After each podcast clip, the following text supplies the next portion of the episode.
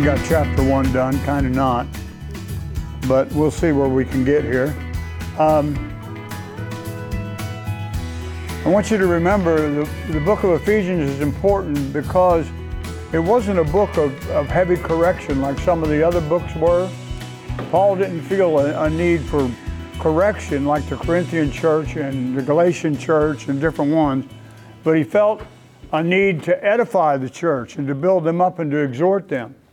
One of the reasons was because Ephesus was a city that was on the major trade routes to Asia and to Africa. So it was a very important city at, at the time. Uh, the church was, it was a good church, but the thing that was happening is there were many heresies rising up. Even as far back as 50 AD, the devil attacked with heresy to try to throw God's people off the track that God um, had put them on because, you know, Paul said, if any man preaches another gospel, let him be accursed. So uh, there was a lot of heresy. It's not nothing new that we suffer with. But so Paul wrote this letter in order to uh, encourage them. And you'll find 35 times in the King James where he tells us that our life is either in Christ or with Christ or through Christ.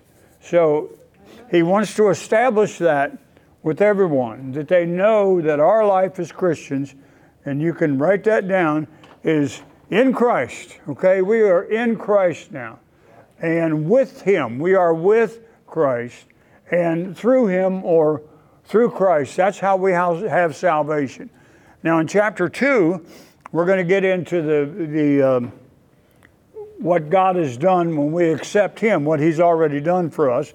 Chapter 4, we'll be getting into predestination and a few things like that. I want to go back in chapter 1, though, just a little bit, and uh, because we kind of go to verse 15, if you would, in chapter 1, and then we'll get into chapter 2. A couple of things I want to point out.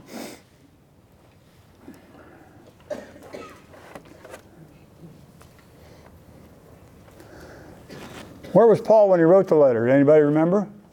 In prison. In prison. Where? In Rome. Rome. Okay. All right. Let me just read you something about Ephesians real quick here. So you'll understand the importance of this letter.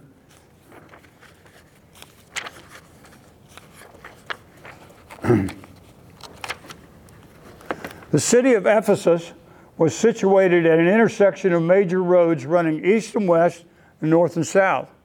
Ephesus stood at the doorway to Asian interior with travelers from Persia, e- travelers from Persia, Egypt, Greece, and Rome meeting within its walls. It was a big port in Paul's day. Though the port has now been silted up and the modern city is some way inland, it, you can still go to the city. It's just not a port anymore. And it says one of the 12 cities in the Ionian League, it was a center of commerce and finance with a theater that held 24,000. And so this was a big deal. The Ephesian church was a big deal. And keeping it going was a big deal. The theater itself held 24,000, and they had a, an enormous pagan temple measuring 420 feet by 240 square feet. The temple was dedicated to a black meteorite that fell on Ephesus. And we brought out the point that modern Muslims, when they go to Mecca, they walk around a black object. And so um, this, they worshiped at this uh, meteorite. And, and uh, Ephesus was in a place where Diana was a Greek goddess, and they worshiped Diana. And so there was a whole cult that worshiped Diana. So the gospel really needed to take root there and to flourish there because of the importance of where it was, okay? So that's why Ephesus. Uh, was the biggest church right then. And uh, Paul spent a great deal of time there, and so did uh, um, the Apostle John. Verse 15 in Ephesians 1 says, Wherefore I also, after I heard of your faith in the Lord Jesus and love unto all the saints, cease not to give thanks for you and making mention of you in my prayers. That the God of our Lord Jesus Christ, the Father of glory, may give unto you the Spirit of wisdom, spirit of wisdom. Now, there's spirits that fight against us gaining wisdom. The first nine chapters of the book of Proverbs is all about getting the wisdom of God. how important the wisdom of God is. So Paul says that the, that the, the may give unto you and to me uh, the spirit of wisdom and revelation as we grow in knowledge of Him. We can never learn too much about the Lord. we grow and more revelation comes. How many of you know the more more you seek revelation, the more you'll receive? Revelation is what we live by today by the inspiration of the Holy Spirit. How does the Holy Spirit talk to us? In the Word. In the Word first? How else? Prophecy? Yeah. The Holy Spirit speaks to us in many different ways, actually. It could be an unction or could be different um, dreams and visions. That, what's Joel say in the last days? What? And what was quoted about dreams and visions. He'll pour out His Spirit upon all flesh. That's all going to be ushered in by the Holy Spirit. So, I lost my place. Let me go back. Okay. So, revelation will grow as our knowledge of Him grows. Verse 18 The eyes of your understanding being enlightened, that you may know what is the hope of His calling and what the riches of the glory of His inheritance in the saints. Now, there's two inheritances. Number one is we inherit eternal life when we believe in Christ, but also we are His inheritance. I want you to get that. There's a difference there. We are His inheritance. We, how, how do we know that? We are His betrothed. How do I know that? Because we are the what? The bride of Christ. So, He is preparing a church that is spotless. He's the bridegroom, and we're the bride. And so, uh, we need to realize that we are an inheritance, and He gives us an inheritance when we accept Him as our Savior. It's good to know you have an inheritance, right? Amen. And it's good to know that you're somebody's prize, isn't it? Yeah. I'm somebody's prize. Yeah. Think about that a minute. I'm part of the big wedding party. Yeah.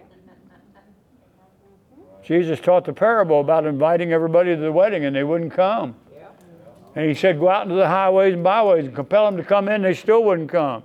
And everybody had excuses why they wouldn't come. And, and he got mad. And that is a forerunner of what's going to happen when the Lord comes back. He's going to judge the quick and the dead. And you're going to have to answer if you don't have your wedding garment. All right? So, verse 19, and what is the exceeding greatness of his power toward us who believe? According to the working of his mighty power. Verse 20, which he in Christ, which he wrought in Christ or did in Christ when he raised him from the dead. 1 Corinthians, all about the resurrection, how important the resurrection did. If the resurrection didn't play, take place as God had promised, then we would be foolish to believe because um, how many of you know that the, you know the cross wasn't even used until the fourth century? I was reading about Rome, uh, Rome used the cross as a form of, of, of crucifixion, but when Constantine saw the cross in the sky, that's when he adopted it, when uh, supposedly God spoke unto him and said, In this name conquer. But until then, it was used, the Romans used it to kill people. That, I mean, I always, I never knew that. I always thought, well, the cross was a Christian symbol. It didn't become the Christian symbol until almost the 5th century AD because before that it was always a sign of death. Wow, that just blows my mind. So, but the importance of it is, though, is that he's still not on the cross. And so, if that's as far as God got you, listen now. I was raised Catholic, so I can say a few things about it. Uh, I was a good Catholic, too. But I'm not against the Catholic Church, but all I'm saying is, is their Savior's still on the cross. And ours was on the cross, but then he went to the grave, and now he's resurrected, and we're going to see this in a few minutes. To leave him on the cross is basically a Roman thing, is what it is. It's, you know, uh, I could get off on some real rabbit trails tonight with the Roman church. Not necessarily the church. The church just took over the political system, is what it did, but I won't go there tonight, and that's for another time, because that's nothing but trouble um, which he wrought in Christ. Okay, verse 20, which he did in Christ when he raised him from the dead and set him at his own right hand in the heavenly places. That's the first time heavenly places is mentioned, is in that there. Who went to the heavenly places first? He did.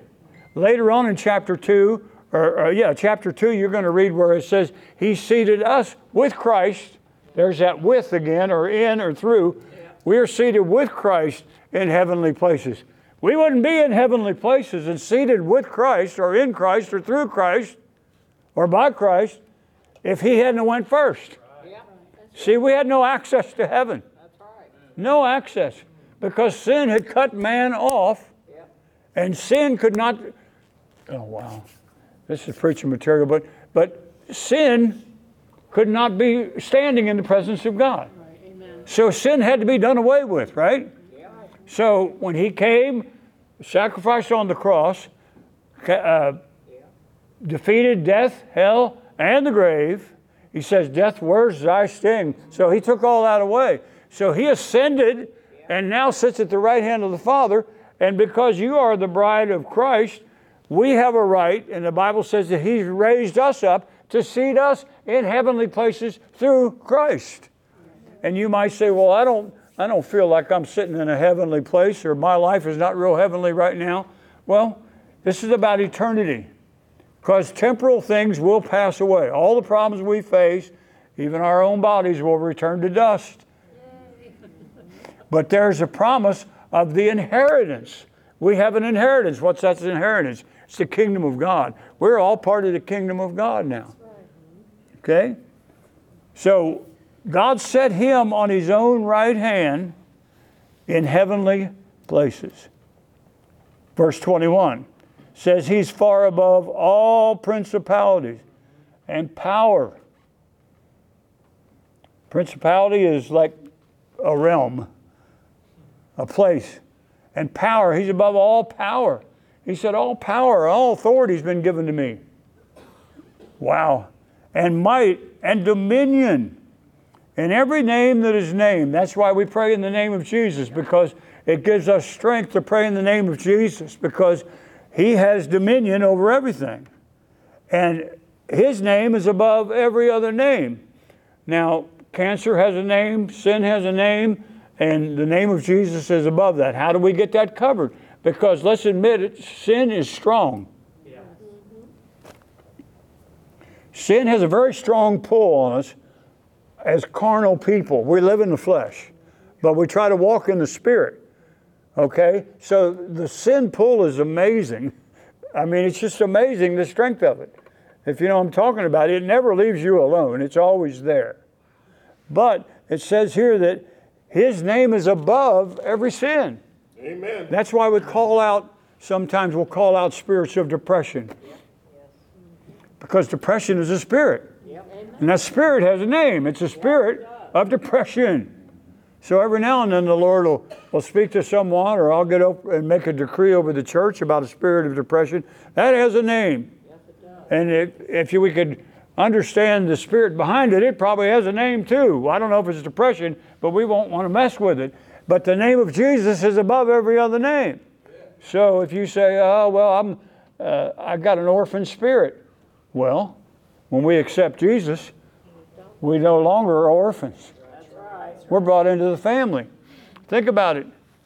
To take the bride of Christ out a little bit farther, if you have an orphan spirit, which comes from broken homes a lot of times and abandonment, and in today's world, a lot of people have been through brokenness and abandonment and passed around like a loaf of bread sometimes. And but what happens is when we take on Christ, He becomes our Father, He becomes our Savior, He's the Son of God.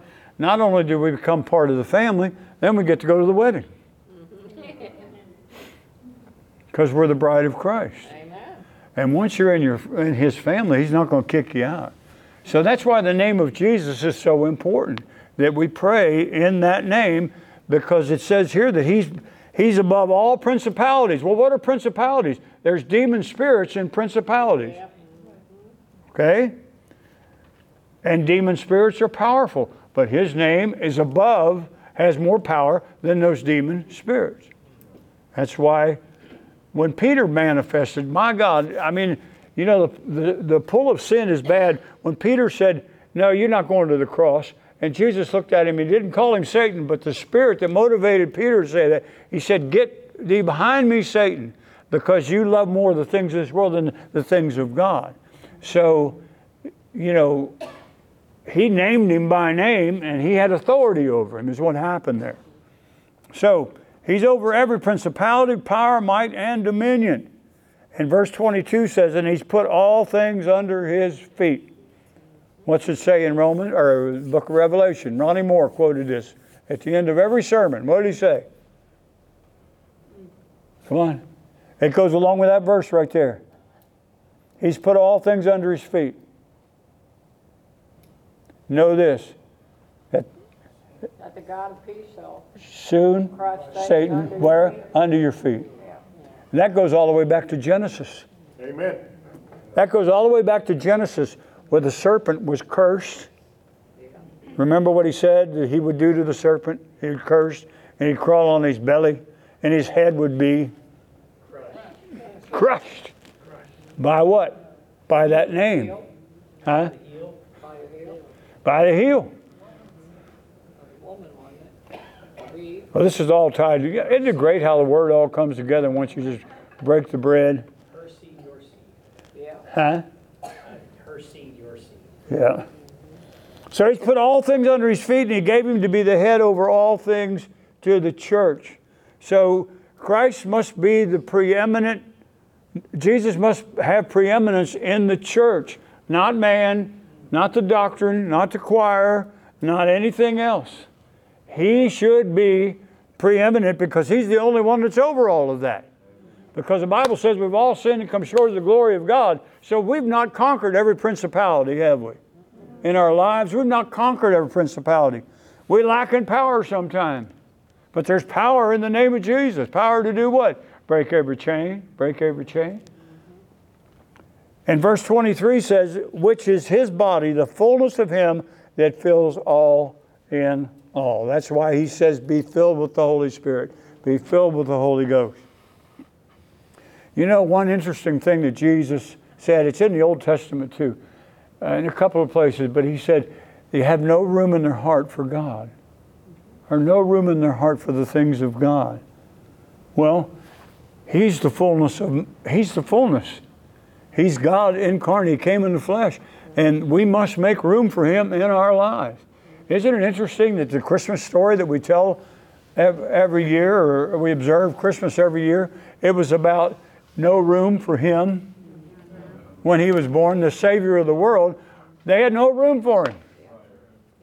But another interesting thing is they were obeying the law. They were returning to the city of what? The city of isn't it? They, they were going because Augustus Caesar proclaimed a census. He wanted a census. So everybody, even though they lived in Nazareth of Galilee, they had to all return to their birth. And so when Joseph and Mary went, they were just taken, fulfilling their duty. But when they got there, there was no place for them. And it's typical today because Jesus said, you, you have no room for me in your hearts. So we got to make room for him. Amen. That's what that teaches. Yep. Hallelujah. Now, he's got room now, he's got all the heavens. Guess what? When he comes back and reigns for a thousand years and restores this earth to what it's going to be, he's going to have plenty of room then. The millennial reign. It's going to be neat. We're going to be part of that. Yep. Well, Hallelujah. For those of you that never got to go to Jerusalem, you're going to get to go. Someday you'll get to go. Yeah. All right, chapter two, we finally got there. Well, you know, a lot of times it's divided into chapters, but the original manuscripts sometimes weren't divided into chapters. It was one continuous narrative. So that and at the beginning, I'm in the King James, says he has quickened. He's quickened. To quicken something means to make it alive, give it life, a quickening. Okay? He, he's the fullness and he fills all. And it says, He has quickened you who were dead in trespasses and sin. In other words, He resuscitated us, He restored us to the glory or the purposes that God had for us. He quickened us, a quickening. That's what an idea or a thought is. You could call it a quickening, a bringing alive of an idea. Um, sometimes when you prophesy, you'll feel a quickening in your spirit, or sharing a, a prophecy with someone, or having a word for someone. There'll be a quickening that takes place. That's a quickening of the Holy Ghost. It's making the whole purpose of prophecy and words that you might give to people is to build their faith, that the quickening might take place. If it's not the Holy Spirit giving you the quickening or, or urging you to do it, then it's not of God. It's of self. There has to be a quickening there. So every prophecy that you receive should speak about life. The end result should be edification for you, unless it's a prophet like Jeremiah who just prophesied doom and gloom. But even the great prophets of the Old Testament, they had a positive slant at the end because they told people how to get back to God. It's always been God's stories. This is what you got to do to get back to me. Okay, let's go on. He's quickened us. Verse 2 it says, Wherein in time past you walked according to the course of this world, according to the prince of the power of the air. Who is that? And all his little devils. How many of you understand the doctrine of original sin? What's original sin say? Said you were born into sin. Because Adam and Eve sinned, you were born into sin. And so you need a Savior. So that's what. Uh, we're fighting the same spirits, the same prince of the power of the air that he was talking about 2,000 years ago and that Adam and Eve were fighting against. He's at war with God, he's at war with the things of God. And it says, We walked, before we were saved, we walked according to the prince of the power of the air the spirit that now works in the children of disobedience. I was thinking today how messed up the world is right now. I don't want to be overly negative, but man, the world is messed up right now. What's good is bad, and what's bad is good. Um, yeah, turned upside down. You know, I didn't live through the Second World War. Uh, I'm sure Miss Gladys did.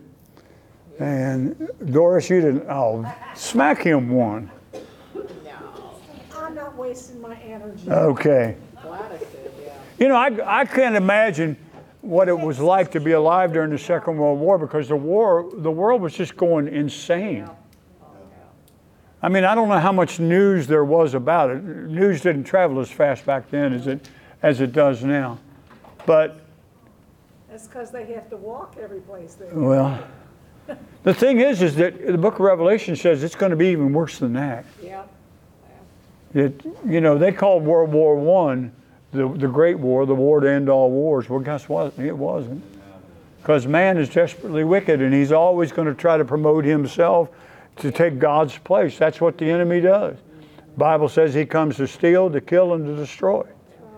Jesus said, But I've come that you might have life and have it more abundantly. So the children of disobedience are still alive in the world today. And we're not talking about mine or your children of disobedience. It's the spirit that's alive that just torments mankind. Mankind's always got to conquer. Mankind's always got to take what's not his. That's what the enemy does. He wants to take, he wants to take your testimony. He wants to take your peace of mind. He wants to take your conscience. He wants to take all the things that God cleansed when he saved you. Go on, verse 3. Among also we had we all had our conversation in times past of the lust of the flesh. Anybody remember back to the old days when you hung out with your buddies and it was uh, pretty rough sledding? the dark ages, some rough times. Oh, none of you ever went through that? Boy, I sure did. It says you were fulfilling the desires of the flesh and of the mind and were by nature the children of wrath, even as others. Here's the, here's the funny, well, it's not funny. If you're children of disobedience, you're going to be children of wrath also. Because if you don't obey God, the wrath of God's going to come down on you. So we need to get our disobedience in check, get in the ark of God, because as Jeremy taught when he was doing Thessalonians, we're not children of, of wrath anymore. We're not appointed unto wrath. We're not. We're appointed unto that inheritance. When's an inheritance go into effect? When someone dies. Okay? Well, there's two deaths involved in our inheritance. First off, I don't know who taught this, but whoever did, whether it was Dan or whoever, or Jeremy, the first death was the death of Christ on the cross. The second death is our death. I couldn't hear what you said about The first is, is the sacrifice of Calvary. The second is our death, dying to self, so that we might inherit the promise. And inheritance doesn't take effect until the, the person that signed the will is, then it goes into effect. Right. Okay? So we don't want to be children of disobedience. We want to be, uh, uh, we don't want to be children of wrath. Verse 4 But God, but God, every time you see that in the word, something good's coming. I mean, just think about that. Every one of us was there to different degrees. We listened to the prince of the power of the air. just a silly little sidelight. Well, if you, if you go back and you look at verse one twenty-one, where it said Christ is far above all principality, and then when he comes in in verse two, and you've got Satan there, according, you know, to the, uh, the curse, according to the prince of the power of the air, we know that Christ is, he has more power. Yeah. I like that word, power. Power. Because, you know, the enemy likes to think he has power. But we as Christians today have more power because we just learned about it right there on one twenty-one. Amen. When we're in Christ, we have the power to overcome the principalities of the power of the air. The authority. The authority, yeah. Just a funny little sidelight. I saw that word, the principality, the power of the air, Yeah. when I, bef- when I was a rounder or whatever you want to call it. I always played. How many of you ever played air guitar? Barry, Jeff, you know what I mean? You know, the air guitar, you'd get all dipsy doodle and you play air guitar. Well, right after I got saved, I learned how to play guitar. I mean, that might not seem like much, but you know, I went from air guitar, playing for the principality of the air, to playing a real guitar Yeah. because it, God used it in worship. So I went from air guitar. So that's that's not biblical, but it's it's a good illustration. Well, it was the music you were playing to on. Well, yeah, yeah, yeah. Well, anyhow, the the devil got kicked out. But God, who's rich in mercy, for his great love wherewith he loved us. Even when we were dead in sins, verse 5, even when we were dead in sin, he has made us alive or quickened us together with Christ. By grace are you saved. And verse 6 says, And he raised us up together. And here's that thing again. And made us sit together in heavenly places in Christ Jesus. He blazed the trail. He's the bridge between fallen man and holy God. He's the sin eater. Anybody ever read that book, The Sin Eater? Francine Francine Rivers, yeah. Sin eater. In the Old Testament, what they have? Scapegoat? Yeah, Anybody remember the scapegoat where they would uh, put the sins of the people on the scapegoat and he'd drive him off to the wilderness or whatever. I don't know exactly what happened. But there always has to be a substitute for sin. But now, not only has Christ been raised up, he's raised us up together and made us sit together in heavenly places in Christ Jesus. Verse 7 that in the ages to come he might show the exceeding riches of his grace in his kindness toward us through Christ Jesus. Did you ever go back and meet some of your old buddies and that that you used to hang out with and they can't believe what you've turned into now? In a good way. Anybody remember the old crowd? And you'll go back and they'll say, Come on, man, let's go do this. Yeah, oh, man, I don't do that no more. Why don't you? Well, I'm a Christian. I'm in Christ Jesus. It's not I that live, but Christ that lives in me. And they're astonished. I was rotten. How many of you, well, Steve, I know Steve was rotten, but we don't want to ask. All the ones I knew are dead. wow. Yeah, Did you sing at their funeral? Not a wedding. That'll, that'll raise the dead. I better move on. Well, we all were. There isn't anybody that's any different until, you know, we came to Christ. We Right. all were. So, I mean, none of us had any hope. So, I met a, uh, another pastor that I used to, uh, before we were pastors, when we moved back from California in 74, we moved in a little rental house over in Hebron, and me and Darlene and Chris, and she was pregnant with Matt, I think, or he had just been born. Well, anyhow, the guys next door thought I was cool because I had a California license plate. And they come over and they said, "You got to be cool. You're from California." I said, "No, I was in the Navy out there." So one thing led to another, and uh, they they were partiers, and uh, um, it wasn't a good story on any of our parts. But years later, they were trying to put an abortion clinic in one of the office buildings in Florence back in the late 80s or something, early 90s. And this doctor was remodeling this place right down from where our church was. And uh, so we, everybody got together, all the churches, and we, uh, we went down there and we picketed it. We didn't want them putting it in there. And lo and behold, I look around and we're marching around the building, and here comes this guy I used to party with. I mean, he was a hard partier. He made me look like a novice. He was all clean cut and looking, he said, Lonnie. And I won't tell you his name, I'll just call him Gus. But I said, Gus, is that you? He said, Yeah. I said, What in the world are you doing here? "Well, I'm a pastor now. And I said, Get out of here. yeah. I couldn't believe it.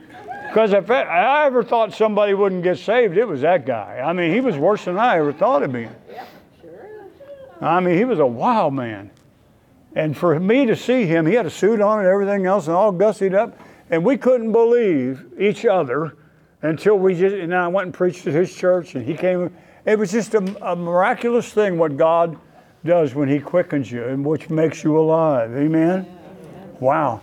I And- think, I think too, that one of the hardest things today is, is when people think that they're good enough, you know, people, uh, you know, they don't realize that, that you can't be good enough, you know, that we all need a savior. Yeah. But there are people that live their lives and they think, okay, well, you know, they don't really know what God's word says as far as, you know, that we all need a savior. But they just feel like they're good enough in their lives, you know, that they are going to go to heaven. And if you ask most people today, Oh, they're all going. the- Everybody's everybody going. is going to heaven. And I like So how really People matter. in people in Hollywood always say how spiritual they are. I think. I don't know what kind of spirits they're listening to, but I mean, there's some good people out there, but but their spirit doesn't jive with my spirit. I like what uh, was it Barry last week was talking about. Uh, was it Barry? I have some talking about how the word there's not Yeah. the- Rare. The rare. the, the rarity of the word. And let me say one thing. I, I love praise and worship. Jeremy and the guys and girls around here, they do a magnificent job. Amen. But in the, you know, we need to be careful, not here, but we need to be careful in Pentecost right now that we don't place more emphasis on the music than we do on the preached and spoken word of God. I mean, Well, I think that was another thing that, you know, the one time that we went to Israel, and we were sitting by that, that girl that had the burqa on, you know, mm-hmm. and me and Claudia got to talk to her, you know, and we told her we were Christians and stuff, and what we believed in that, and, you know, everything that they believe, you know, isn't, they don't have access to it. They're taught through their husbands or they're taught through a spiritual leader. Yeah. You know, and it's like, wow, you know. So that's where their beliefs come in, where, you know, here we have the freedom to pick up our word, to read it, to know. And I mean, you know, and that's our uh, duty as a Christian is to grow in God's word and that. But just to, when we were sitting there talking to her, everything that she's taught She's taught through a human being Well, about their religion. okay, that's satanic, and I'll tell you why. Uh, the faith I grew up in was the same way. You just sat and you listened. Uh, why do you think that the Reformation was such a uh, earth-shattering thing, earthquake? Is because the Reformation, Luther and all them, and all the Bible translators, they were making the Word of God available to the common everyday man, where before it was in control of the church or whatever. Islam's the same way. You can't know uh, anything on your own. You have to know, you know. And um, Our education system's only teaching people what they want, what they need to know. They're not teaching them how to think, they're teaching them what to think. right. Well, Same, same principle. yeah. So that's why there was such a backlash to the Spanish Inquisition and and all the people being martyred. Uh, you want to have a light read before you go to bed one night. Read Foxe's Book of Martyrs. That'll cheer you up. Uh, But that was all backlash against people having the Word of God, is what it was. And so whenever your religion is dictated to you, you're in trouble.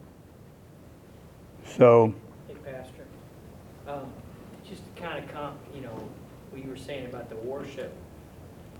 I remember reading a book and, uh, or an article somewhere, and Lou Giglio, Pastor Lou Giglio and Chris Tomlin have a great relationship, and Chris Tomlin is always considered, um, you know, Pastor Lou as pastor.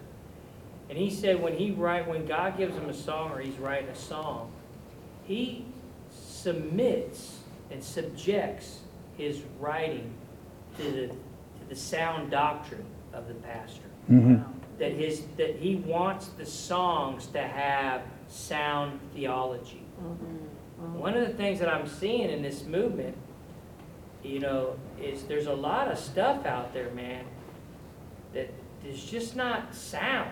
Mm-hmm. It's just not doctrine. You know, that's what made the hymns so rich. Yeah.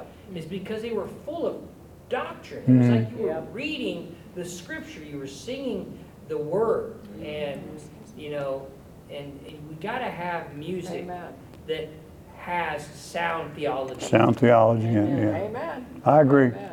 I agree, and I love all the movements nowadays. I mean, I'm I'm a halfway musician, so you know I love making music and praising God, and I, I feel like I'm kind of a psalmist at times. I love just to, but we need to balance it with the Word of God, Amen. because if there's a, you know, I've been places where I've seen the worship end, and a good number of people just get up and walk out you know, and I mean, in large places.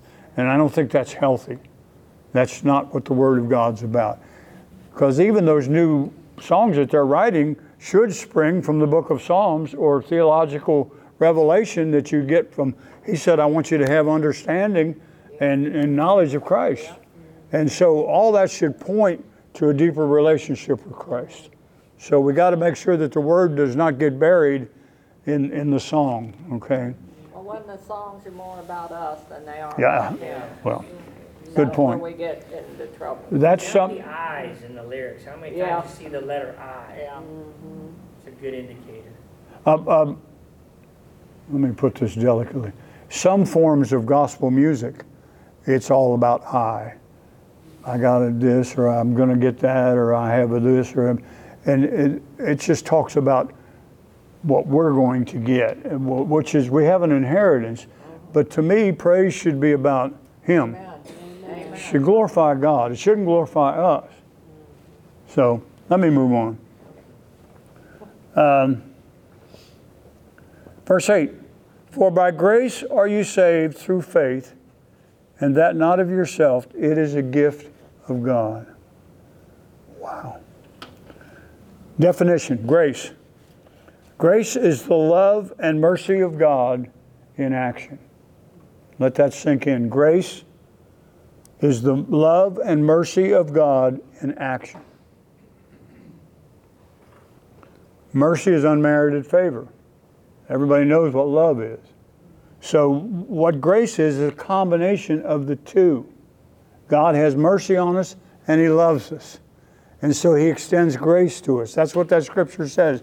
For by grace are you saved through faith. By grace through faith are you saved. Is grace available to everybody? What keeps them from receiving it? Through faith. Hey, that's good. Yeah, yeah, Through faith. Mm-hmm. yeah, Grace true, through faith. The world is full of grace. The grace of God is everywhere. But if we don't accept it by faith, then it has no effect in our lives. That's why Paul said, he said, I don't frustrate the grace of God. So there's a constant supply of grace in our lives. But it's through faith. We have to believe in the grace that's offered to us. It's not the other way around. So, a good definition is remember that mercy and love make up grace because grace is God's love toward us, and His uh, and mercy is His forgiveness toward us, and that makes up a good definition of grace that I never saw before. So write that down. Um, mercy is considered a negative thing because it takes care of a negative act in our life. Okay, mercy is negative. But love is positive. And you put those two together and they balance out and they make grace. Amen. Isn't that cool? That is awesome. yeah, We all need mercy, and we all need love. And so it's all combined in the word grace. By grace are you, but you're saved by love, yes, and you're saved by mercy, but what's the word for that is grace. And I can't keep on, it just excites me that through faith, through faith, through faith. It's like the Wizard of Oz, you know, follow the yellow brick road, you know, and all the problems that they had, and they were determined they're going to get, the, you know, they were going to go see the wizard. Yeah, Barry. One thing I, I always like to think of it is, is grace is, grace is getting something good that I don't deserve. Hmm. yeah, And mercy is not getting something bad that I do deserve. Oh, good. I like that too. I deserve to go to hell, but through God's grace, Amen. something good, eternal life that I don't deserve. So You all can write that one down too. That's a good one. you don't deserve, mercy is not getting something bad that you do deserve. Well, that's a good one. I like that one too. that's good, man. That's mercy. Yeah, right there. Grace is, grace is getting something good that you don't deserve. And mercy is not getting something bad that you Yeah. do deserve. Yeah, Good word. Oh boy, we're, that grace is coming through, ain't it? amen, Amen. through faith, through faith. For grace, by grace are you saved through faith. That's kind of how I look at worship. You know, worship is to put us firmly in the presence of God and tell Him who He is. Praise should put us through to God. That's why you've heard me say many times, God loves it when we tell Him who He is. Well, He knows who He is. He don't have an identity crisis. But it's just like when one of your kids tell you, well, you're a good dad. You know, you're a good mom. And uh, when we tell our Heavenly Father that He's a good, good Father, then He appreciates that. You know, I mean, like I said, He He's the God of love, so He wants to be loved. He's the God of mercy, so He wants us to show mercy. And He's the God of grace, so He wants us to be graceful. Okay, verse 9. Yes, Lee. Uh, I think the scripture, I, I, I agree with what Larry said, I'll always, I or believes that too. But, uh, the scripture here shows us that we can't get there on our own. And we have no hope without you. Amen, Yeah, it is not of yourself. nope, Right, it's a gift of God, not of yourself. it's a gift, Amen. Gift is freely given, yep, and you just receive it. You can't do anything to get it. yep, That's right. That's right. it's a gift. yep, it is. No strings attached. It's not of ourselves. And verse 9 says, It's not of works, lest any man should boast. Remember the, the uh, parable where they said, Well, Jesus, we cast out demons in your name. We did this. We, we did this. He said, But I don't know who you are. You know, we can also use the name of Jesus as a good luck charm, and it's not. Verse 10 says, For we are his workmanship. Um, in the New Living, it says, We are his masterpiece. We're created, and there's that in again. We are created in Christ Jesus unto good works, okay? And here's where the predestination and the, and the confusion over, well, I don't have any choice. God picked me to be saved, and I'm going to be saved no matter what. That's Calvinism, which is, John Calvin was a great man, but we'll get into that uh, next week a little bit more. But we're saved unto good works. See, there's a difference there. Predestination or Calvinism will teach that you had no choice. God destined Steve to be saved, and God ran him down, and no matter what, he had no choice in the matter. I think that's a proper description of it. And you're predestined, is what it says. But now, the other side, uh, there's no really no side. It's just different doctrines in the Christian camp. The other side says we are set aside or saved unto good works, that we have a choice in the matter. So if we don't get saved by grace through faith, then we're rejecting the grace of God. Is it making any sense here? But we do have a choice in the matter, right? Yeah. We still have a choice. Where certain uh, orthodoxes will preach that you had no choice because God chose you before the foundation of the world. I believe, as David Paulson says, that I'm doing what God wanted me to do. But I think there was a long road for me to get here. And the one, the one doctrine teaches that I had no choice, but I can remember a lot of choices. Yeah. So until I got saved, this is always a problem area when you get into this, but when I got saved through faith in Jesus Christ and realized that it's not of myself and not of my works, because a lot of people are great church members of different faiths, they'll, they'll work and they'll work and they'll do this and they'll do that and they'll do everything. But the danger there is that salvation is not of works. Because if it was, then Paul says here, it's not of works because we tend to boast about our works. I, I think faith is a choice, isn't it? What's that? Faith is a choice. It all begins with a choice. If I see a bridge I'm gonna drive across, I either believe that bridge is gonna hold me in my car. If I don't think it is, uh, then I'm gonna turn around and go the other way. And what might hold the bridge up? I have a choice. What holds the bridge up, maybe? Grace? Uh, grace? I'm crossing this bridge. Grace of God be here, but you got to have faith that God hears you. And so it's not of works. You didn't build the bridge.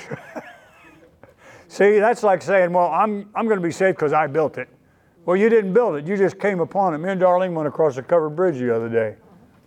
And I thought, it's kind of a rickety old thing, you know, but I didn't build it, so I had to have faith and grace, God's grace and faith that it's going to hold me up. Huh?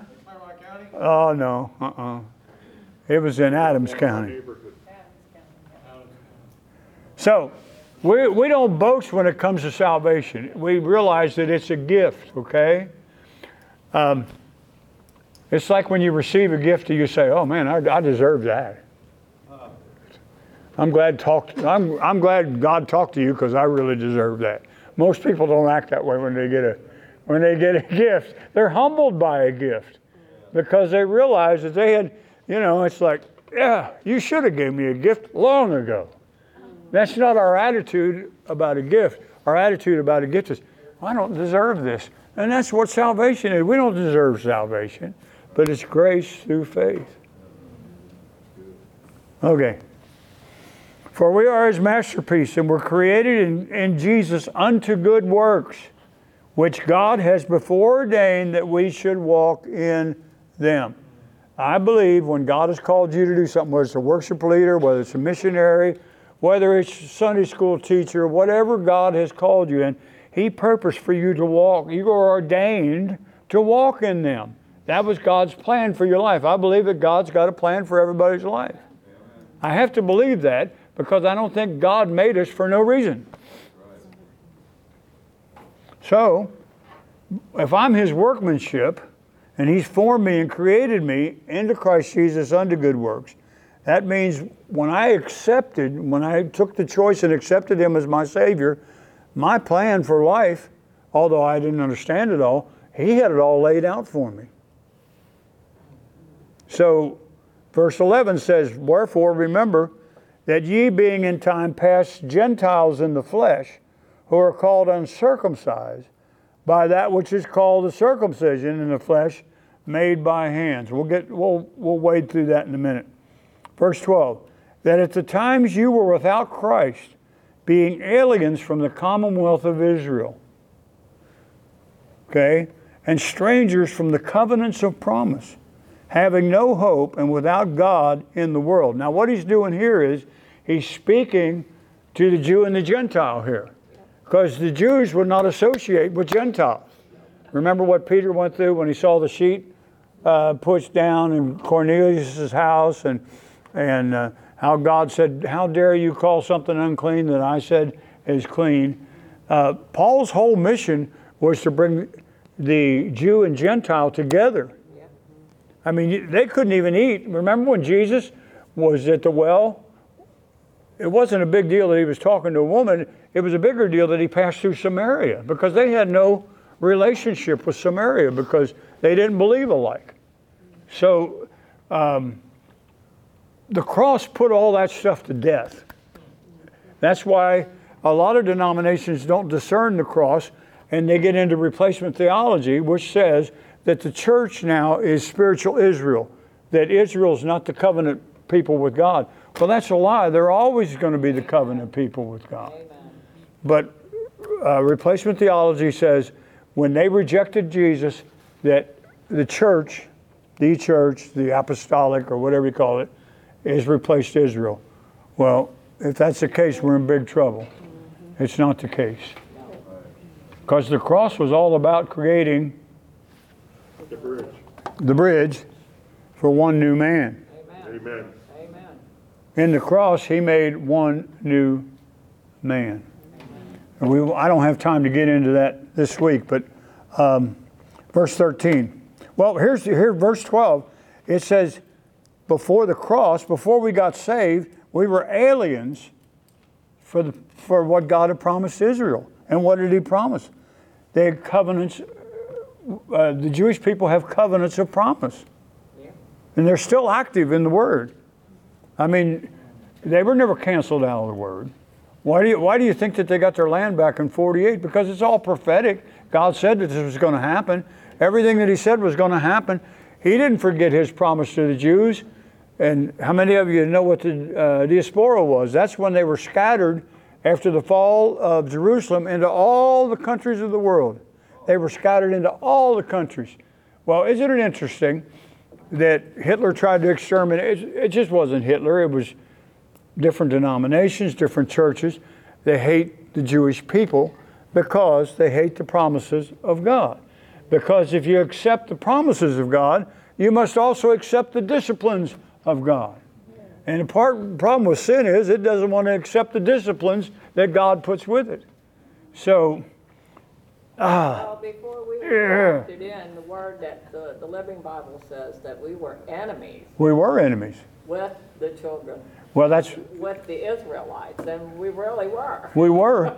And so, you know, Because we were lost until we were grafted in. We had no hope, we had no Savior. We had, you know, and until, you know, Christ died on the cross and we were grafted in, we had nothing. Yeah. Because we were not children of promise. no, because we back were, Look at that. the Gentile, Either a, a child of God or a child of Satan. yeah. Yeah, There's no in between. no, there isn't. You're either born again or you're the enemy. And the, and the hatred of the Jewish people is satanic. It's motivated by Satan. Because you know why? Spirit was in Hitler and something. Right. Because, Now we realize that Israel looked at us as their enemy. Because if you go back. well, the Gentiles were always persecuting We them. Yeah, sure. yeah. Well, they were under Roman rule, and they were they were Gentiles. Israel was always, but God promised them that He would not forget His covenant. And so in the late 1890s, the Belfast documents and all that came out where they, they were starting to push for a homeland for Israel. Yeah. And then the Second World War just put the lid on it because that's what happened is Hitler demonically inspired tried to exterminate not just the Jewish people but everybody that was infirm, everybody that was Yeah.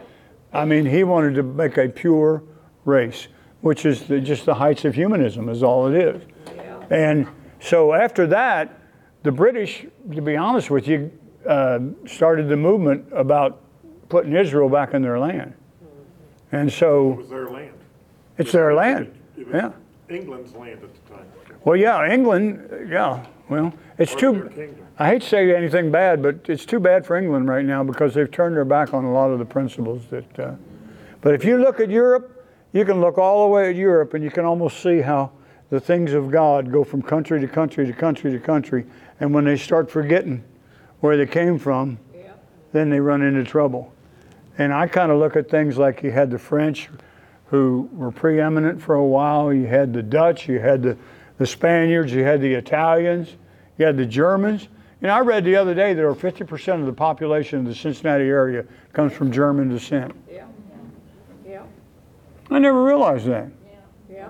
Big German population. Up until World War One, they spoke German and, uh, over the Rhine. That was a German-speaking community. And see, here's the danger of this because all those people, the Germans and the Italians, some of them, and uh, a lot of them came looking for a place to practice their faith after the Reformation. Well, those very people now are not passing things on down to their, their kids, so we're losing the very faith that they were trying to protect. That's what they came over here for. And it goes farther and farther into humanism. And so the hatred of the, of the Jews is not going to stop until their salvation comes. I mean, they're surrounded by a billion Arabs right now, but they can't whip seven million people. And it just shows you that God's on their side. So we better quit there for this week.